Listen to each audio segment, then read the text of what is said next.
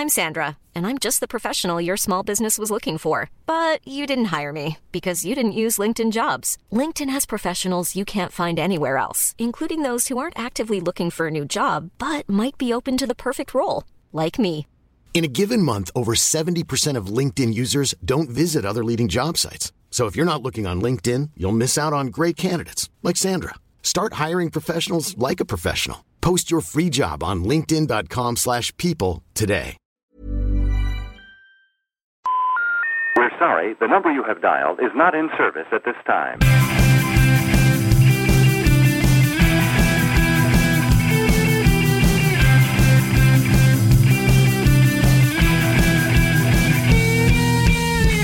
Hello and welcome to the World Cricket Show, the world's favourite cricket show. My name is Adam Bayfield and I'll be your host for this one. And the man beside me is Tony Kerr. Hey, Tony, where are we? Um, we are on Guernsey's west coast, so, sitting on, well, I was going to say on the sand, we're on a blanket on the sand, but yeah, down at the beach. Yeah, we're on Port Soif, one of Guernsey's uh, kind of marquee beaches. Is that how you describe it? Yeah, it's a headliner. Yeah, sort of blue ribbon beaches. A classic. Uh, we've come down here because uh, we, we were going to record in your um, bleak little apartment uh, as we normally do, and then we thought, why not go to the beach? And I think that was a good decision. Why not go to the beach should be just a, a sort of catchphrase to live your life by, really. Just do everything Be- meetings, like business meetings, podcasts, other things.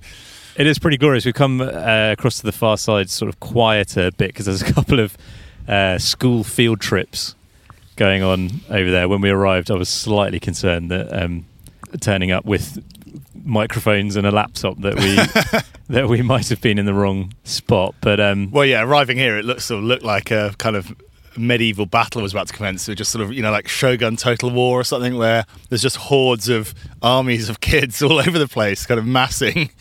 So we've yeah, we've come come to a quiet corner. yeah, and it's uh, it's pretty glorious. Pretty glorious view. You can see the sea down there. You just sprinted down there, Tone, to uh, clean your hands because you've just eaten a, a chicken baguette that you bought from the kiosk. You're you seem to have cheered up a bit. You you were absolutely seething a minute ago about that chicken baguette. Bristling. No, it's a very good chicken baguette. Just uh, yeah, almost got into a punch up, you know, buying it. Well, the, the, yeah, 'cause I ordered it, and then the the woman came out, and I think I had I don't know nine oh six the ticket number, and she sort of came out, and she was like nine oh six. Uh, 906 and then yeah, it came and tapped on the shoulder. and I've been shouting. Yeah, Yeah, she, was- she said to you, "Are you not? Are you 906? I've been calling your number, and we were obviously chatting at the time. I mean, arguably, what happened is, you know, there, there's an interpretation of this that the sweet old lady who runs the kiosk was calling the number for the food that you ordered at an affordable price, and you were too busy talking to hear it, and then got annoyed. That she came. I think you weren't annoyed that she came over, but you were annoyed that there was then a comment afterwards that she left you. she left you with a little comment. Well, no, there's the other woman. The other woman who was queuing then chipped in with a sort of like, oh, you know, it's not just women who chit chat, is it? Which is sexist. So what you said to her, Yeah. jabbed your finger in. That is sexist. Stalked off. Anyway, yeah, I've eaten it now. It was very good, so highly recommended. You still got a lot of mayo in your beard, but um, uh, but you've cleaned your hands at least. Uh, ready for another podcast. We've got a lot of cricket to talk about today. It is it's probably worth saying uh, for for anyone who didn't listen to to last week's podcast that obviously um, if you're wondering like why we're doing this together, why there's school field trips going on. We are based in in Guernsey in the Channel Islands where um, coronavirus has been uh, sort of in effect eliminated um, with what are we now sort of 70 days um, with no new cases so we are you know lockdown has been lifted we're not even having to so- do social distancing uh, which does mean we're, we're pretty spoiled and you know our thoughts very much with people in uh, other parts of the world where the situation is much more difficult but it does mean that we can get together in person to record this and we've got a lot a lot to talk about. Cricket's back tone, and we've got plenty to say about it, or at least at least I do. Um, so you know, stop me. Try and jump in uh, here and there. Yeah, that's what I'll be doing all episode. Nine oh six. Nine oh six. Um, I've given you a ticket number. Yeah, to, uh, yeah, my opinion. It's a lot of 905 opinions before that. Um, yes, because international cricket, professional cricket, returned for the first time since the start of the pandemic as the Test series between England and the West Indies got underway last week in Southampton. And it was a really good game. Uh, England, captained uh, by Ben Stokes, standing in for uh, Joe Root, won the toss and, uh, and somewhat surprisingly, under dark skies, elected to bat first, and they could only scrape together 204. Jason Holder, uh, the star of the show, with six for 42. Shannon Gabriel also taking four wickets. West Indies, in response, uh, had contributions throughout the batting order, including a couple of half centuries from Kraigg Brathwaite and Shane Dowrich, as, as they posted 318 in reply. So, a first innings lead of 114, which looked pretty sizable. England batted better in their second innings. They made 313, but at one stage they were 249 for three and would have been thinking about posting a much bigger target than they than they did in the end. The target was 200. Uh, West Indies got off to a very rocky start. Their their top four batsmen all made single figures, um, with wickets for Jofra Archer, but a couple of good partnerships. First, uh, Roston Chase with Jermaine Blackwood, and then Shane Dowrich with Jermaine Blackwood. Blackwood made 95 um, to steer West Indies to that target of 200 with four wickets in hand to wrap up. Yeah, a very a very impressive victory in what was Tone. I think just a, a fantastic game of cricket. Really, it was. I mean, we, we always talk about this. It's kind of exactly the right size of totals. I think it, you know that that often makes for a really good game. It's low scoring, but not too low scoring enough that it went to the fifth day, albeit there was rain on the on the first day. But just really engrossing stuff. And I I have to say that that is not what I was expecting. I didn't think that it would be anywhere near this in terms of. Um, you know, in terms of competitiveness or in terms of quality of cricket, you know, as I said on the preview, I was worried that with no crowd um, and no match practice for any of the players coming in, that it might be a little bit flat. It might be kind of lacking atmosphere, and it might not be the best game of cricket. But I'm delighted to say that I was entirely wrong about that. What, what did you make of it? Give us your uh, your view. How, mu- how well, much? I was going to say not for the first time, but What, that yeah. was wrong. But uh, yeah, when we come into my prediction, shortly, I'm sure. Um, yeah, the stakes will be leveled. Yes, don't don't be throwing stones there um, Yeah. or throwing sand. Um, but yes, what what did you make of it? How much did Yeah. you enjoy the return of cricket? Ah, no, it was brilliant, wasn't it? I mean, as you say, it was kind of. Uh, yeah, an ideal kind of contest in the, in the end. You know, I was sort of slightly annoyed that obviously day one was um, pretty rain affected because that was the day I'd set aside to watch pretty much all of the, the cricket. Um, so yeah, obviously got got a, a lot of Sky. Um, you know, Sky was sort of burning their yeah, edited uh, rain delay material on the first kind of afternoon. But um, but from there, it was it was really yeah really pretty engaging stuff, wasn't it? And came towards a conclusion where pretty much anything might have happened. The game could have gone any way. Uh, and in the end, yeah, really well deserved victory for the West Indies and one that yeah obviously sets up the series really nicely. Definitely, yeah, and, and they come thick and fast. These games, don't they? the, the, the second test starts tomorrow as we're recording this. Hopefully, this will be out before it starts, and the, the third test, I think, uh, the same. I think three days, three days later. I guess they, you know, well, it tends to happen anyway with, with modern test series, but especially at the moment, they kind of want to want to get in and out, get the West Indies in and out as as quickly as possible. So there's not too much time to draw a breath. But yeah, I just thought it was a great game of cricket, and I just I don't know, it was a genuinely um, uplifting, kind of joyous thing. I think to have Test cricket back. You know, uh, it won't surprise you to hear me say this, but for me, it's truly one of the great things in life. And more than that, and you know, apologies for getting a little bit sentimental, but it is. uh, I just I found it genuinely emotional at one point. I was getting a bit emotional because it just it, it feels like a sort of um, beacon of normality in what has been a really strange, to put it mildly, time, and a sort of a beacon of, of hope almost that full normality might return at some point. And as I say, it's not what I was expecting because I thought it was going to feel really strange and not like you know Test cricket as we as we know and love it. And actually, it was pretty much you know it was pretty much there, and that to me was really really uplifting. It was like a really great thing to happen. Like the, the result, I couldn't care less about the result, even as an England fan. Um, so I'm, I'm pleased for the West Indies that they won, but just just to have Test cricket back and for it to be that good was just magnificent. Yeah, I agree. And you, you know, you said at the start, we've obviously been pretty lucky here in Guernsey that life has been more or less normal um, for the last, I don't know, six weeks or so, uh, maybe longer. Um, but actually, yeah, to uh, well, the one thing that has been lacking is that kind of interaction with the outside world, and actually to having sort of dipped my toe into the football and not got that, not been that kind of arrested by it. Um, yeah, it was nice to see, yeah, see something kind of deliver on all fronts. Really, um, yeah, it was, uh, it was very, very pleasant. Let's put it yeah. that way. Well, and also, I mean, it, it's obviously important to acknowledge the fact that we are really spoiled here in Guernsey. It is at times it can be easy to to almost forget what's happening elsewhere because you know, as you say, life does feel largely back to normal, and we're all back at work and thinking about things that we have to do at work and stuff. It's not just constantly thinking about lockdown as it was at one point. But you know that only holds up to a point because you say there isn't that interaction with, with the outside. Well, all my family are in the UK, all of Elena's family are in France. You know, we haven't seen any of them since Christmas. I don't know when we will be able to see them because we're not allowed on or off the island really at the moment. So you know, it. Yes, we're very lucky here, but life is not what it was before. So uh, yeah, I just found it really quite moving, uplifting. And I think yeah, to you- have something like that back and for it to be as good as it was. yeah, when you see the reaction of people, of cricket fans, cricket lovers in England and, and further afield, obviously because um, it was the first international cricket anywhere. So uh, yeah, to see see the impact it, it has and the the enthusiasm and the the outlet for that that part of or that's a big part of so many people's lives is um, yeah was was just very sweet.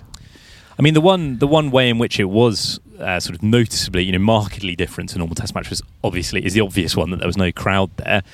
Um, what did you think about that? I mean, they they they Sky chose to to pipe in a bit of crowd noise, but not.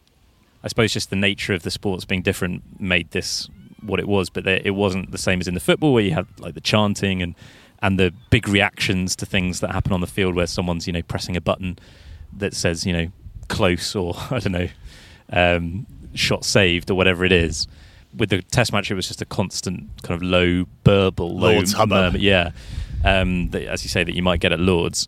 Um, what did you What did you think about that? Because you, you you were a, you didn't really want that. You said you were, and you've Yeah, been quite sceptical about that. How did he How did you find that? I didn't ahead of it. Um, well, yeah, I guess probably in the crowds of the football, it would be an immense feat of concentration to to sit through, yeah, to sit through five days of, of Test cricket, possibly having to press on any number of like eight options, say for kind of you know big appeal or Polite applause. yeah, exactly. Um, so, uh, so I guess yeah, it was the kind of the logical, practical option, and, and actually, I you know I, I didn't mind it. I, I, I quite liked it in parts. I think certainly, you know, particularly any time there's a close up of a player, uh, bowler walking back to the mark or whatever, and you can't see that there's any crowd there. It, it felt absolutely natural. Uh, and even you know, obviously, the cricket is the sort of sport where you do look away, or you might, you know, if you've got it on the TV, you walk away into the kitchen for whatever how long and you know just have that on in the background it kind of made it seem like a very plausible realistic uh, event um, it did make me well laugh maybe it's not the right word but it did, I just sort of wonder why they played the hubbub in over the minute silence at the start did you see that yeah, yeah. was, uh, maybe they were just getting used to it. I mean, to be fair, it, it did seem like they had some technical um, technical demons right at the start Sky. And I, I actually really like that because they lost all the cameras, I think, apart from one for, I don't know, the first, pretty much the first like 20 minutes of play. And it was almost sort of down to like a sort of village esque one camera, if, if, if you're filming a village game, you know, one camera setup. It was, uh, yeah, which was quite nice. Yeah, I mean, I, I I really like the crowd noise. I have to say, I've enjoyed it in the football as well. But it, it, just really like it really kind of helps my brain think that it's normal. I mean, it, when someone then cracks a cut shot to the boundary and there's no reaction, you realise, oh yeah, there's no crowd there. But as you say, when the bowler's just kind of walking back to his mark and the commentator's are just chatting about, you know, thriller novels or whatever it is that they're talking about, it just it just helps. And without it, I think it, it does it does lose something. And it, it- and also, I think some people don't like it because it's fake, and they you know that they think it sort of feels fake. But I'm not sure about that. I mean, I think yes, if it was, if you were playing it over a village game or you know over a evening league, Sunday league game or whatever, then yes, that do, that does feel fake because th- there wouldn't be a crowd there in normal circumstances. But you know, there would be a crowd there in normal circumstances, and also there are so many millions of people watching it around the world that it doesn't feel wrong to have that crowd noise. If you see what I mean, it doesn't sort of feel um, inappropriate. So. So I like it, and it just it, it helps me to enjoy it. I don't know. Was there an option to not have it? Because that's what they Sky do that in the football, and I don't didn't see that option in the cricket. And you know that that seems like a simple solution for anyone who is Yeah, Um, I didn't notice it if there he was. wasn't keen. The one thing, yeah, yeah, maybe, and you mentioned it. It is. It was really noticeable when, as you say, a four uh, was hit. Like, I wonder whether an option to have like a picture-in-picture, kind of slightly wider camera angle, just so that you can kind of see that it's beaten the, you know, it's beaten in front. There's no, you know, fiddler on the boundary is going to stop it, whatever. That it'd be easier to kind of work out what was going on. 'Cause sometimes without the crowd noise, you sort of you weren't necessarily sure that it was going to be a four or whatever. Yes, no, that's a good point. Or whether there was a fielder kind Yeah. of sweeping round. Yeah, no, that's that's true. I mean, I, I, I the the other aspects of the, the lack of the crowd is I, I wonder whether it made a difference to the outcome. Obviously, impossible. We'll never know. But in that kind of tense run chase, fourth innings run chase that West Indies had, they were wobbling early on, and had there been a crowd there, it would have been very noisy. You know, the Barmy Army would have been singing, and that would have really kind of added to the pressure, wouldn't it? Have ramped up that pressure, and, and with the with the fact that for the players they didn't have that even that burble, it was just silent. You know, it, that probably helped them mentally. But but as I say, we'll, we will never know. In terms of the the game itself, I mean, I wonder. You know, we can obviously we've got lots to talk about here, but I, I just wonder what you think. Whether it's right or wrong to even do that. You know, is it does it is it somehow wrong to kind of pick the bones of this of, of England's performance? I mean, we kind of said this a bit on the preview. Is it kind of unfair to be critical of the team or to put a spotlight on particular individuals? If we just kind of sit here now and okay, like Buttler, get him out. What is Buttler doing? Um, is that is that fair? You know, I mean.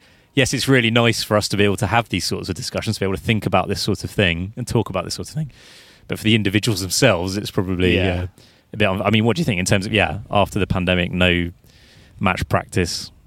Lots of people are talking about it. Lots of newspaper columns being written. What What do you think? Yeah, no, I, I think you're onto something there. I do think, uh, I think we said it last week as well, or the week before, that it is in some ways a bit of a free pass, um, and it should be. Likewise, those those conversations are natural and they are uh, a kind of a key part of the whole ecosystem, aren't they, of cricket? And people will have them, and And we're um, going to have them in and a we're minute. Don't, them, don't yeah. get me wrong. Yeah. Um, but yeah, I, I mean, yeah, we'll come on to it. But um, in terms of you know wh- whether decisions were right or wrong, at the end of the day, I don't know. I, you know, it was it was a test match that both teams could easily have won. It was a really good contest. West Indies deserve an awful lot of credit. England, um, you know, probably be pretty disappointed with themselves. Uh, you know, given the the side that they kind of feel like they should be or are, even yeah, I don't, I don't think you should, I don't think this cause necessary to be too harsh. yeah, I mean, I, I, I say, we are going to have those. That said, yeah, Buttler out, but yeah. that that being said, Buttler, what is he doing? Nah, I don't um, but yes, I think I suppose to sort of caveat it all by saying um, it's a little bit unfair. um, but well, perhaps then we ought to start with West Indies because it was a pretty remarkable performance that they put in, and it is a historic victory for them. It's only their second Test victory in England in the last twenty years after um, after Headingley last time. So actually, they've won two of their last three Tests in England. I mean, did did people underestimate them? Do you think did, did we underestimate them coming in? As I said on the preview, you know, I, I feel like because obviously, like you pred- predicted a three 0 whitewash, I predicted that they'd win a test, but that they would still lose the series, which they still might. But uh, you know, I said on the preview that I had there been no pandemic, I would have probably I would have been really excited about the series, and I probably would have given them a pretty good chance of winning it. But it just felt that because it was so weird and they were without two of their best batsmen, that perhaps that would would set them back. But yeah, I don't know. I, I just wonder if they were underestimated a bit because the perception is still there that they are a you know a struggling Test team, and that is justified to some extent. I mean, they're they're eighth in the rankings. They're some distance away from Pakistan in seventh, and other than that win over England in the Caribbean last year, you have to go back to 2012 to find the last time they won a series against someone other than Bangladesh, Zimbabwe, or Afghanistan. And actually, if you exclude those three teams, uh, they've only won six of their last 33 tests, uh, 32 tests, going back to 2015. including this one. Uh, no, into s- it. no, so sorry, including this one, it would be seven of their last 33. But uh, four of those have come against England. Other than that, I think they've beaten Pakistan twice and Sri Lanka once. But yeah, I mean, it's so th- that is the record. But is is this kind of young, youngish team that they're assembling rather better than those numbers would suggest? Do you think? Yes, I think yeah. Well, certainly on the face of it, you'd say that I underestimated West Indies. I, I, ju- I I felt like England would. I would say that. yeah, um, but not massively. But I just felt like England would have enough to to be fairly comfortable in the series, and uh, you know for whatever reason that didn't come to pass in this first test. But yeah, obviously the circumstances, as you say, made it kind of hard to yeah hard to call exactly how both sides were gonna um, were gonna show up for it. But yeah, in a, in a word, yes, we did underestimate them, and when you look at, I mean, the, the batting lineup still doesn't stand out hugely, um, but but the the bowling lineup, you know, England's batters just weren't up for it.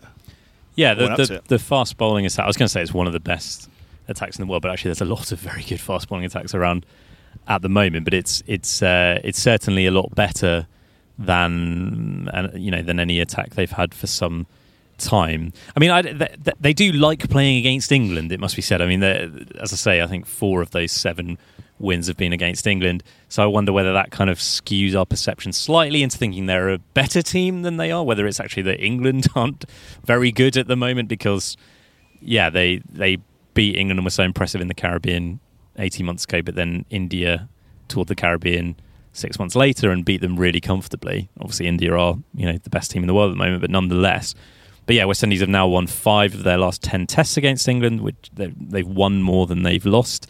Jason Holder has won four out of six tests against England as captain. Obviously, he missed that test in St. Lucia that, that England won. We didn't mention really Holder on our preview, except to say that he, he was there. Had an, had, had an ankle injury, yeah. which he obviously recovered from. But it was incredibly impressive in the first innings. Yeah, definitely. And just throughout as captain. I mean, yeah, I guess probably we probably well he was overshadowed wasn't he in the build up by Ben Stokes and largely because of the, the Stokes taking the captaincy. But yeah the fact he went in as the number one all rounder in the world and yeah his stats over the last couple of years are pretty phenomenal. And and he and he, he's done a great job. And you know you look at the way he conducted himself around you know some obviously emotive and um, uh, and serious issues like around the match itself. Just uh, as an overall kind of presence in that West Indian team you, you couldn't kind of you couldn't write a better leader, really, could you? Forge one, it'd be Jason Holder. And he's obviously yeah one one prong of that that four man seam attack that we mentioned. And they were all really good, I thought, in this game. Kemar Roach, did he end up wicketless? I think he didn't take a wicket, but it was better than that would suggest. Yeah, Shannon Gabriel ended up with nine in the match. He was man of the match. He's a tremendous bowler to watch, isn't yeah. he? I mean, he's, he's, a big unit, kind of hustling in.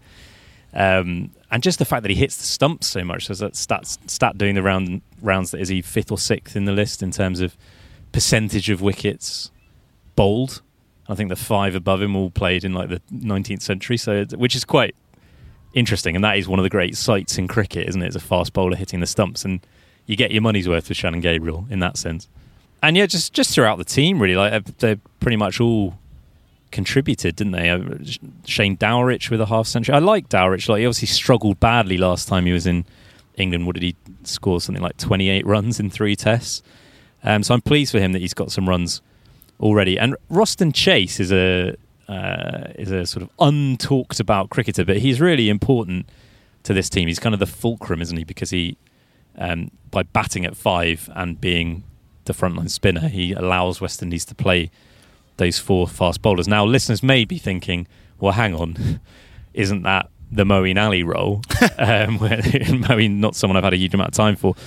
But I think the difference for me with Roston Chase and the reason that I would big him up compared to Moeen is that I think Ro- Roston Chase is one of West Indies' six best batsmen. You know, he, he gets into the team as a batsman um, in a way that Moeen never did for me. And, you know, so, so that that's the difference there. And he's whether you know, in other parts of the world when they go to the subcontinent or whatever, or, or, or even to Australia, whether they might have to look at that game because he's not an absolutely world class spin bowler, is he? He does a job, um, but in these conditions, he's a he's a really uh, a really useful player. Um, and we haven't mentioned Jermaine Blackwood, really uh, magnificent innings from him that deserved hundred fell just short, kind of chipped it to mid off, didn't he? Yeah, I mean, you wouldn't. It, it wasn't sort of chanceless, was it? I mean, I, yeah, it was dropped a few times. England. Yeah, I mean, going into that final morning or final day, I, you, I don't know what the odds you'd have put England winning it from there. I think certainly when they had West Indies three or four down for Cheapney. Well, it was three down, but with John Campbell having retired yeah. at the same time. Yeah. So yeah, yeah. When when uh, Shai Hope fell, probably would have backed England to win it from there. And and but for I don't know, maybe I should call it sloppy stuff in the field, but it was just it, it was just a bit of an off day. Uh, Yeah, they dropped a couple, and Zak Crawley missed what would have been a fairly straightforward run out. Just kind of had to toss it into Buttler to take the, the bails off. yeah, the one that sort of just flew past Rory Burns, where he kind of just didn't get a hand on it. Um, you know, you, you'd you would have sort of expected him to take that. So that's it. I, you know, I don't think England were that far away. Um, yeah, clearly didn't make enough runs up front, but Well, we'll come But on yeah, to it. We'll come on to it in a sec. But just just quickly finish on West Indies. I think, yeah, it, it, as you say, certainly not chances from Blackwood, but it was a really good innings. He did the job. He got the team home in the end, and it's you know it was just interesting to note that he wouldn't have played would he had had Hetmyer or Bravo travelled. And I think he's just he's he's good to watch, isn't he? I mean, you, you can't take your eyes off off it when when Blackwood's batting. He's got a hell of a cover drive as well. It's really aesthetically pleasing Yeah. that cover drive. So, so yeah, as I say, I think pretty much one to eleven they um, they contributed, and I, all in all, I do think this is uh, pretty much without doubt the best West Indies team that we've seen for quite some time, possibly this century since the retirements of, of Ambrose and Walsh, and maybe even before that. I mean, you know, that kind of late '90s, early 2000s team had Ambrose, Walsh, Lara had those all-time greats, but maybe kind of as a whole this team is better. And that's not to say they'll win the series. They've still got a, a lot of hard work ahead of them, and it's far from impossible that we're going to see a batting collapse or two at some point because uh, that batting lineup is somewhat fragile. But I think you can.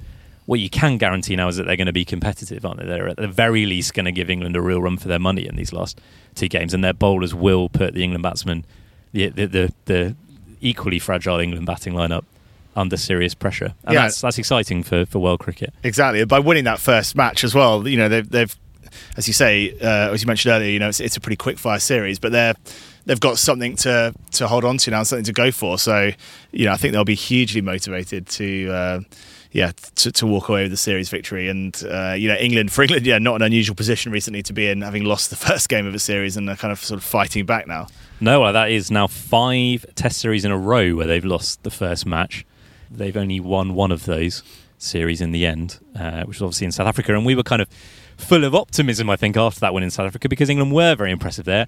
You're now beginning to wonder, well, is it actually that South Africa, which we talked about at the time, that South Africa aren't very good at the moment. Um, but yeah, you know, for all the reasons we stated, it's probably it's much too qu- early to to make any judgments there, and we'll at the very least wait until the end of this series. But yeah, you do have to say that this game had a familiar feel to it at times in the way it played out in terms of you know, well, just not enough runs in the well at all, but not enough runs particularly in the first innings. So yeah, as we say, perhaps perhaps they deserve a free pass this time. But um, you mentioned those missed opportunities in the field.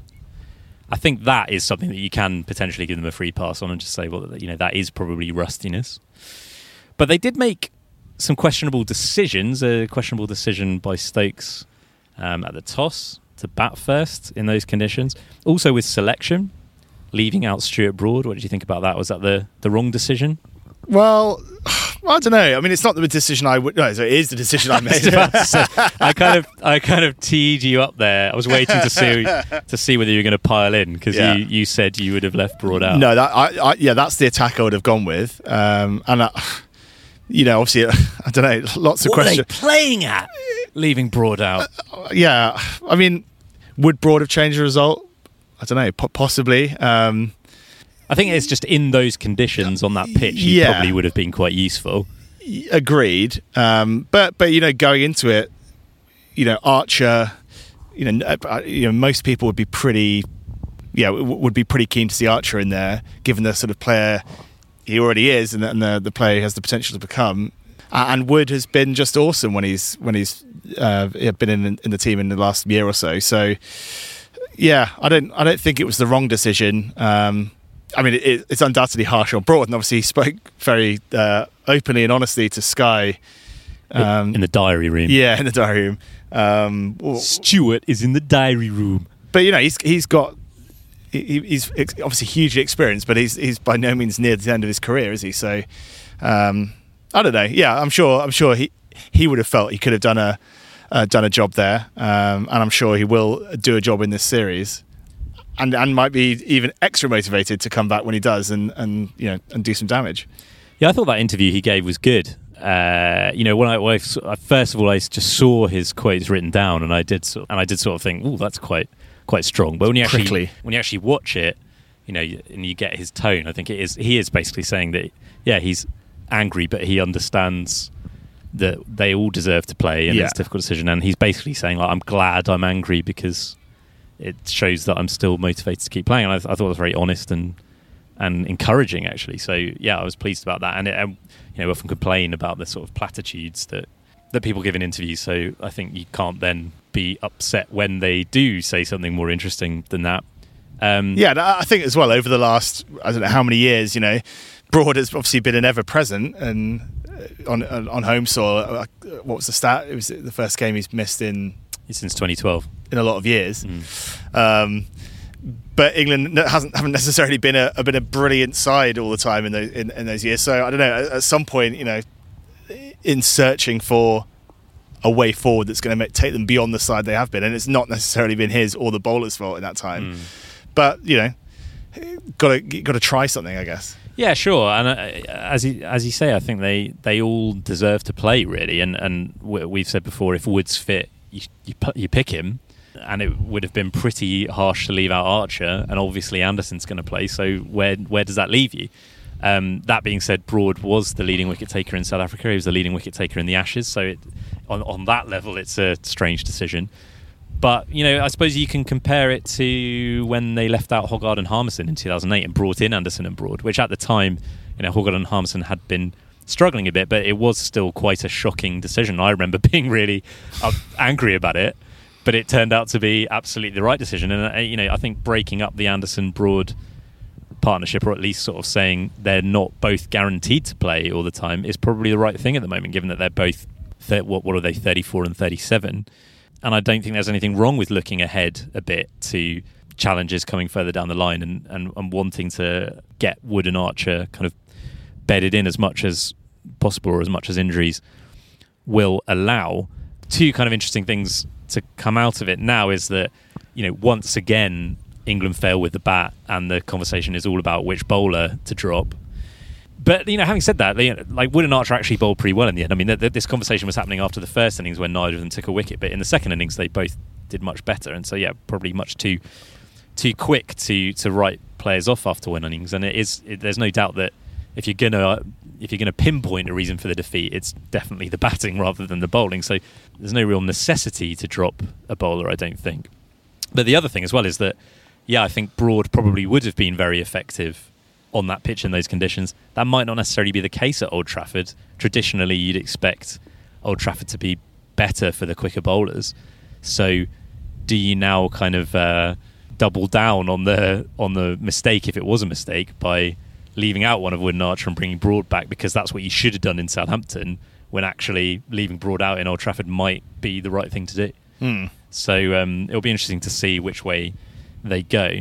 And in terms of the batting, I, I don't think we mentioned on the preview. I- I was, I was sort of trying to work out what batting lineup England would pick, and I was wondering if it would be Lawrence or Bairstow. I, I, I, I didn't even mention Joe Denley. I didn't think he was in the frame. Um, I mean, which is probably a bit harsh because he's he's been the man in possession for for quite some time, and he's done a job, hasn't he? He's put in a shift, but you know, let's be honest. I think you know he was a, he was only ever picked as a stopgap, and I think it was slightly curious that they they stuck with him here when Dan Lawrence, when you know when it does seem like the right time to give Dan Lawrence an opportunity, but I, it, it seems like they're going to leave him out now.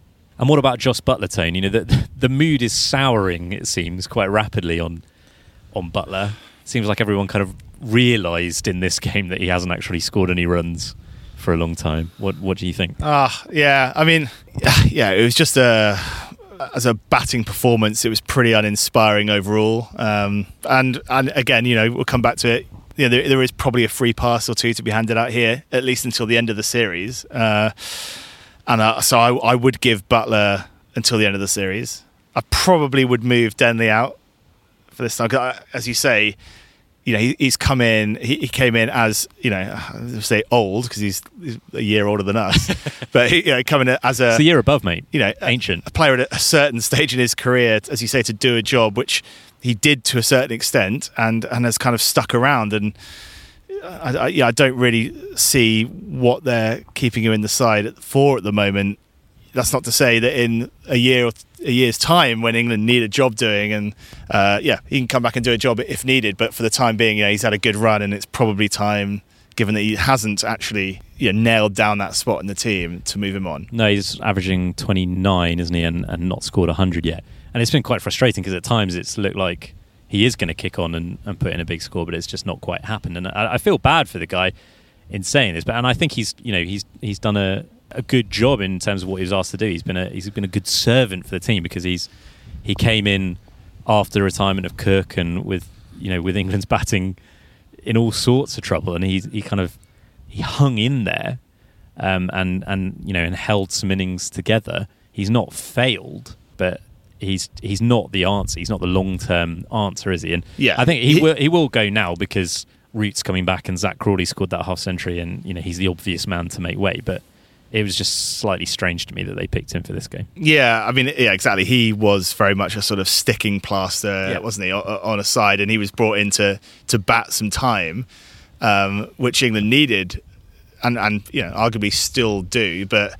I think you can ask a little bit more than that. I think you know you, there's only so many spots in the team, and in a perfect world, obviously England would have more batting than could fit in, like in the, with the bowling attack. But I think you can have slightly higher expectations that, that your number three will be able to bat time and accumulate some runs mm. as well.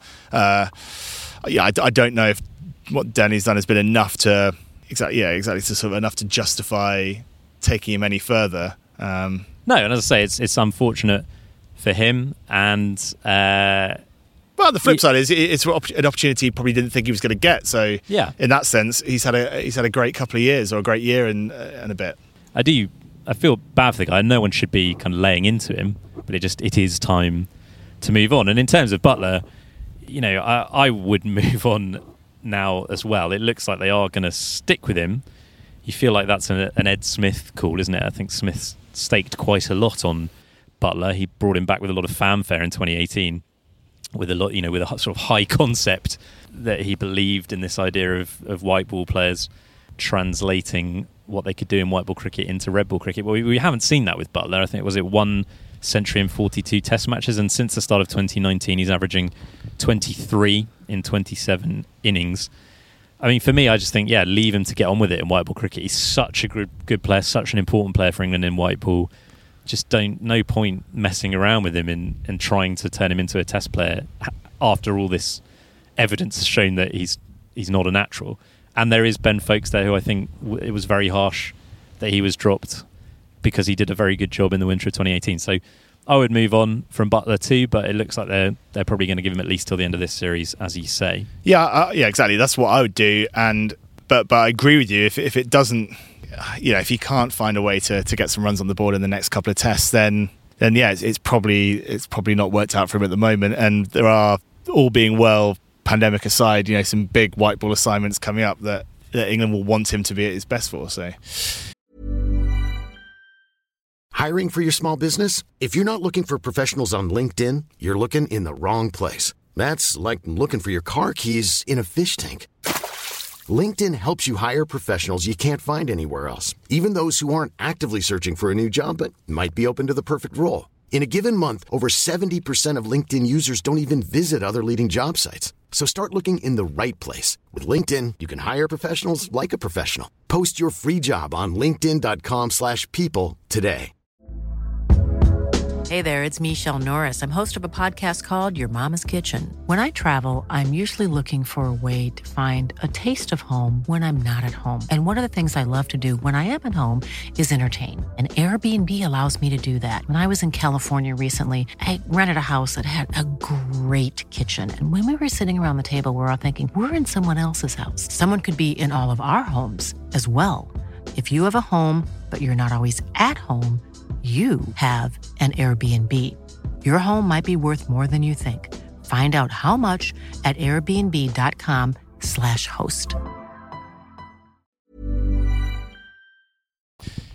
So it wasn't a particularly great game for England. It also wasn't a great game for the umpires, Richard Illingworth, Richard Kettleborough, and the third umpire, Michael Gough. It made me laugh, actually. I don't know if you picked up on this. I think Michael Gough might be a big Bob Willis fan because he kept saying Richard all the time. Yeah. Whenever there was a review, he was going, uh, just waiting for ball tracking, Richard. Yeah, that's pitched outside, Richard. You'll have to change your decision, Richard. You're on screen now, Richard. Um, I don't know. But also the fact they were both called Richard just meant that, that Yeah. it was just non-stop Richards throughout throughout the game. Um, but yes, not a not a great game for them. I think they had nine decisions overturned, and seven of those nine overturned decisions were reviews by West Indies. So seven um, seven decisions that that went against West Indies that were overturned. Now, the reason that that's potentially worth uh, worth noting is that these are obviously home umpires, aren't they? They're English umpires, which is not what usual practice is. Normally, uh, home umpires aren't allowed, or umpires of, of either of the teams playing aren't allowed to stand in the game. They have to be neutral. Um, but with the, pan, you know, but obviously the pandemic means that they're they're they're not flying in umpires from other parts of the world. So they've gone with the English umpires, which is why they've added an extra review. There's now three reviews, which is a good decision, I think. And the, the DRS being there means that this is much less controversial than it would have been. It's another uh, reason why, you know, I, I don't understand anyone who's against DRS at this point. Not that there are many left. I'll just throw it over to you. I mean, do you, I, I just wonder what you think because this is something that's been talked about in the past about whether it's time to reinstate home umpires because of the fact mm. that DRS is there. Because it often comes up in the Ashes, doesn't it? Because actually, a large proportion of the elite panel of umpires are either English or Australian. So when the Ashes is played, there's quite a limited pool of umpires to pick from, and you know, and they often aren't the very top ones. So it's something that's kind of brought up then.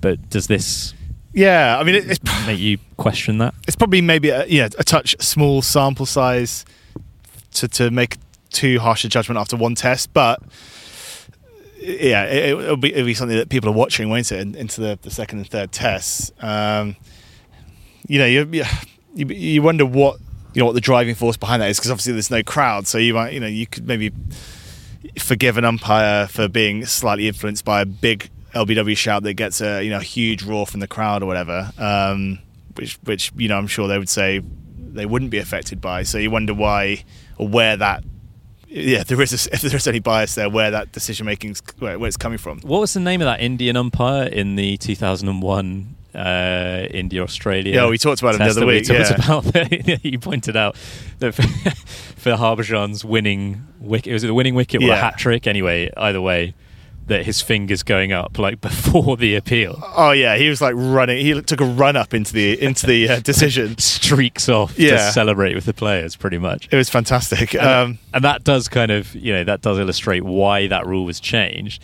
i mean i, I do think that what this game shows you're right that it's too small a sample size but what it shows to me is that when people say it's time for home umpires to come back and it's often yeah because people are getting frustrated with like um, aleem dar and and co who are making howlers in the ashes and say well look the best umpires in the world are australian and english so just get them in. They're professional. There's no way they're going to be biased. And and that is true. And then the DRS is there as a kind of failsafe. But for me it's it's all it's irrelevant whether or not they are biased. It's the perception isn't it? And the perce- Mm. you know umpires do make mistakes. Neutral umpires make mistakes.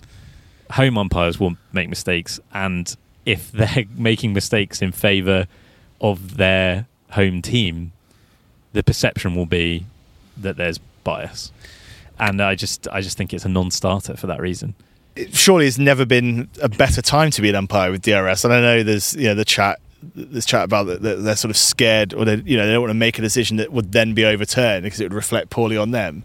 But with that safety net there, it kind of gives them you know they should be making more decisions and uh, or they, sorry they should be getting more decisions right uh, once you know the reviews have been taken into account. So I don't know. It, it's kind of yeah. I don't know if necessarily it's necessarily a bad thing if decisions are overturned because as long as we've got to the right decision. You mentioned DRS. I mean, it, it's almost like smoking in pubs, isn't it? It's sort of it, it's impossible to imagine life without it, really. And it's and it's jarring, you know, when you do see a game and it's not there. Well, yeah, and again, you know, through lockdown, we were kind of dipping back into those test series from the past, and yeah, you sort of forget that, like, even in the 2005 Ashes, it wasn't there, and that it may well have played out differently had it been there. You know, Kasprowicz, the man to go, and all that. but yeah, I, I never understood people who are against it. It's it's interesting this, the comparison with VAR in football, which is so controversial, and you sort of see the resistance to technology in football. We don't need to get into it, but I, I think it I think that it's another uh, another example of the way that cricket and football are just fundamentally different sports. In cricket, it's it's about line calls, isn't it, most of the time, and and that is just different to football. It's also that in football, one of the reasons I think people hate VAR, and I supported it, but have come to you know to to not like it is just that it feels like it's so kind of killjoy because all it ever does is take goals away, whereas in cricket it takes wickets away and adds wickets on in equal measure. In football, you know, if an offside flag goes up, the move breaks down. It's not like they continue playing, score a goal, and then go back to see whether it was offside or not. The move just breaks down. Whereas, so all it can ever do in football is is take away a goal because it was offside. Um, anyway, that's a bit of a digression. But um, but yes, I, I, really don't understand anyone who's against DRS in cricket, and I never have. Uh, and this is just a, more more kind of uh, support for that because yeah, it would have been a very different game and it would have been much more controversial had there been no DRS. Yeah. Um, just one stray observation. And this is something that I've talked about far too many times on the podcast, so apologies for going back into it. But it just, I, I like was sort of slamming my head against the coffee table uh, at one point during the game. I actually can't remember who it was that was out. It may have been Shamarh Brooks that was given out caught behind, and he reviewed it and the uh, technology showed that he had in fact nicked it behind. And as he was walking off, Rob Key was, you could tell he was sort of shaking his head, going, "What a bizarre review! I don't understand that. You know if you've nicked it. You know if you've nicked it."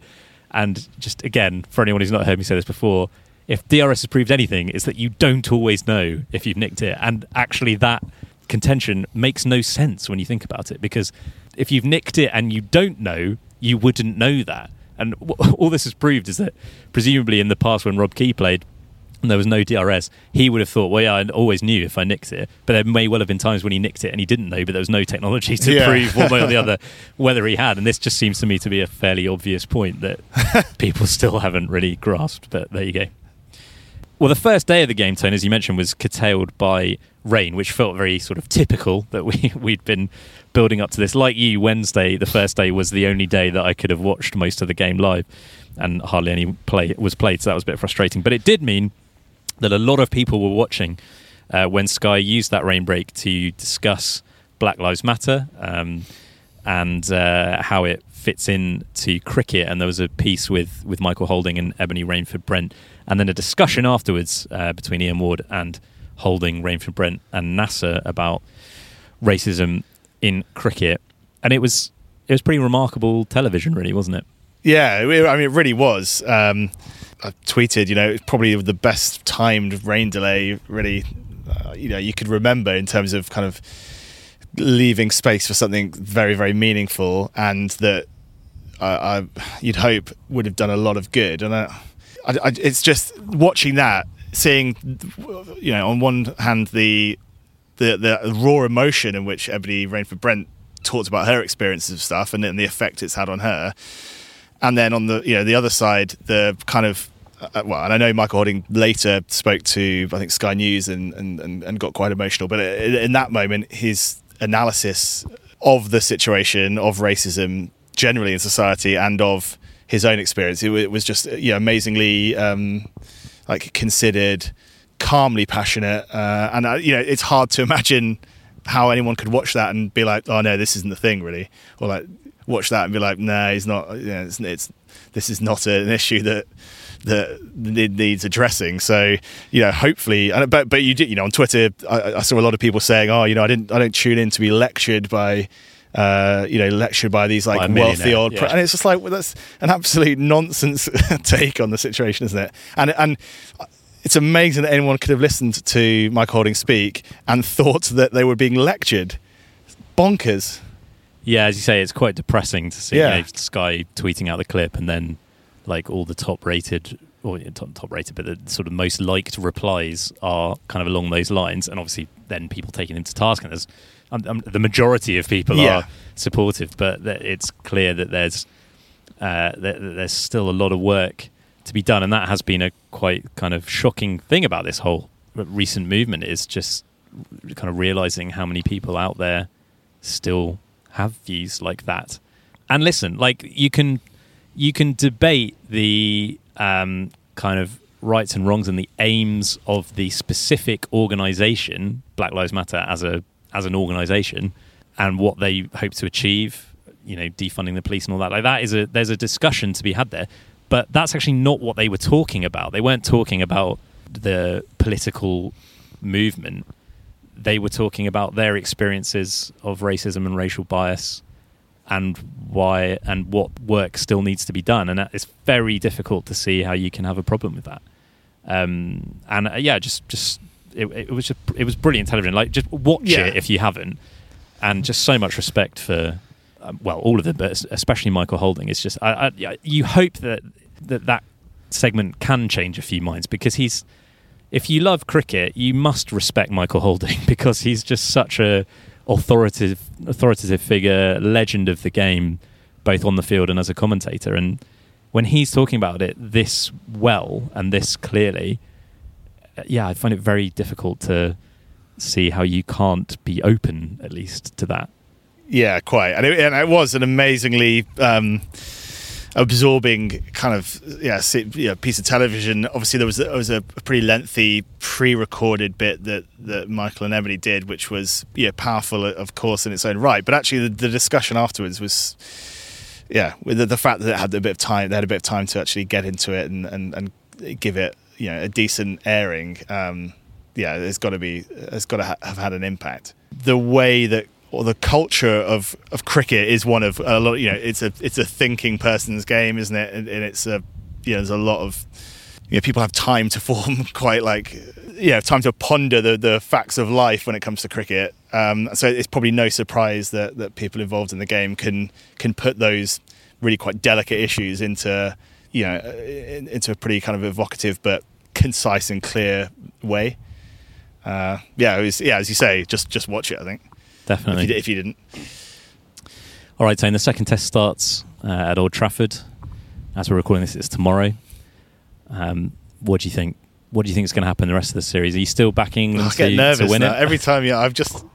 I feel like I'm on a, a, a bit of a bad trot at the moment with predictions. Uh, yeah, I'm going to back England to win this test. Yeah, I mean, I pre-series I said two one, so that could still happen. So in some ways, I ought to stick to my guns.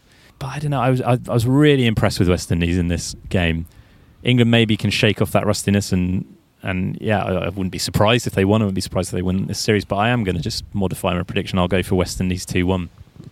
I, fa- I fancy him. I fancy I fancy Jason Holder to see this through, and it would be a historic achievement if they could do it. uh, yeah, it would be huge. It would be huge. And, and um, not many yeah. teams winning in England, even in the last few years when England haven't been that impressive. Not many teams win in England.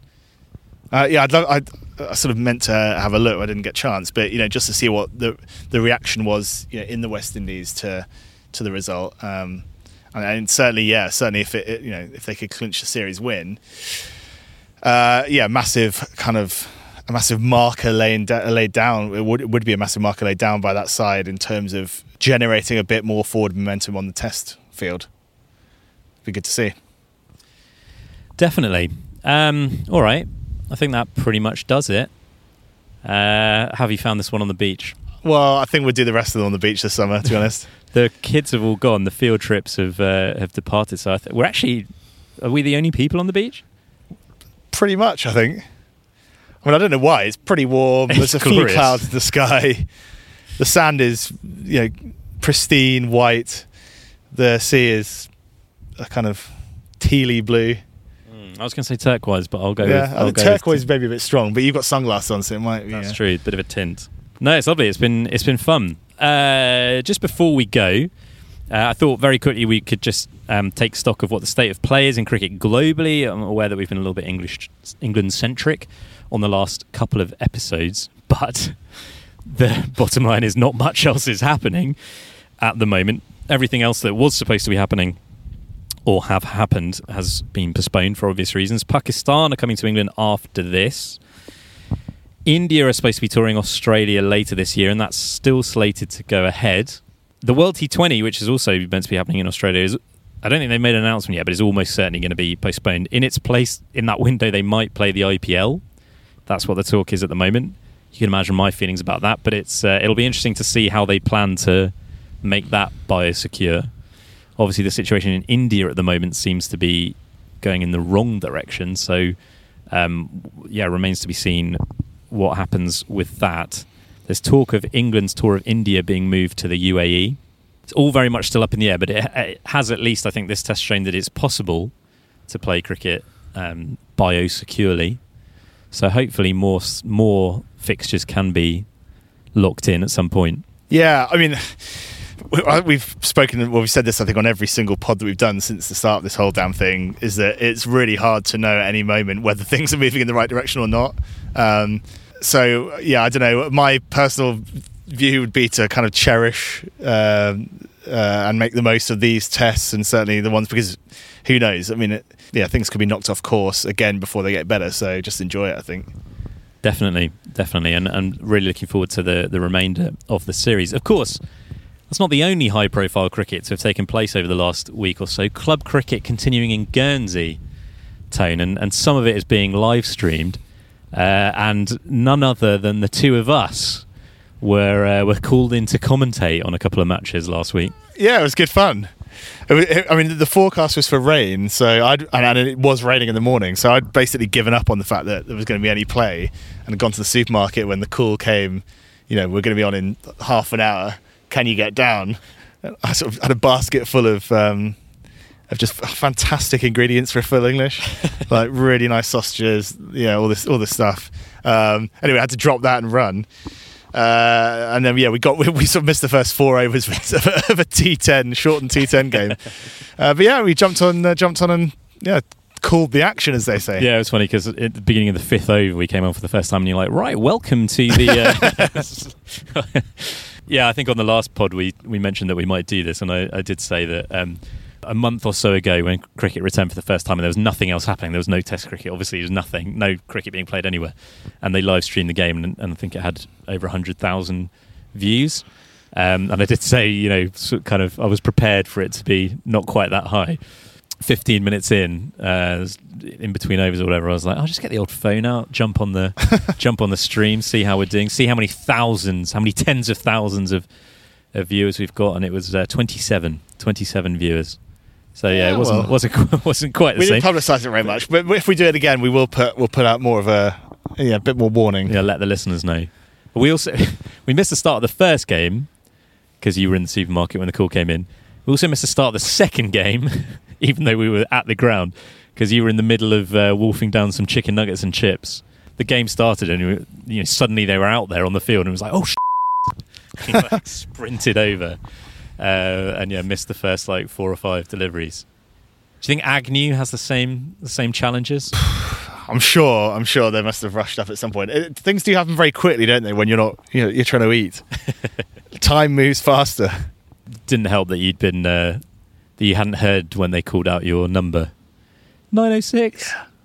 Chicken nuggets. 906. Anyway, it was really good fun. So yeah, yeah, let's do more of that. Hopefully, we'll be doing more of it later in the summer. Anyway, that's about it. We'll be back uh, after the second test to review that one. In the meantime, if you enjoy the World Cricket Show, jump on our social media. We're on Facebook, Twitter, and Instagram. Send us an email if you like, worldcricketshow at gmail.com. And if you enjoy the podcast, then do uh, leave a rating and a review on uh, Apple Podcasts or whatever or wherever you listen to it, because that does help to bring new people in. But that is your lot. Stay in school, everyone. Uh, I'm going to try and scrape the sand out of my MacBook um, before we go back. All right. Cheers, Tone. Cherry. Talk to you soon. Bye bye for now.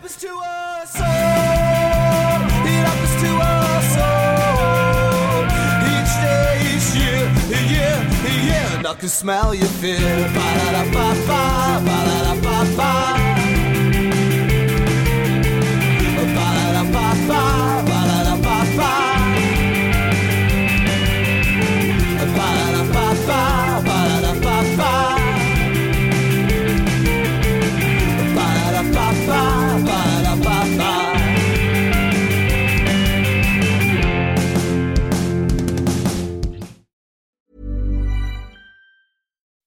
When you make decisions for your company, you look for the no-brainers. If you have a lot of mailing to do, stamps.com is the ultimate no-brainer. Use the Stamps.com mobile app to mail everything you need to keep your business running with up to 89% off USPS and UPS. Make the same no brainer decision as over 1 million other businesses with Stamps.com. Use code PROGRAM for a special offer. That's Stamps.com code PROGRAM.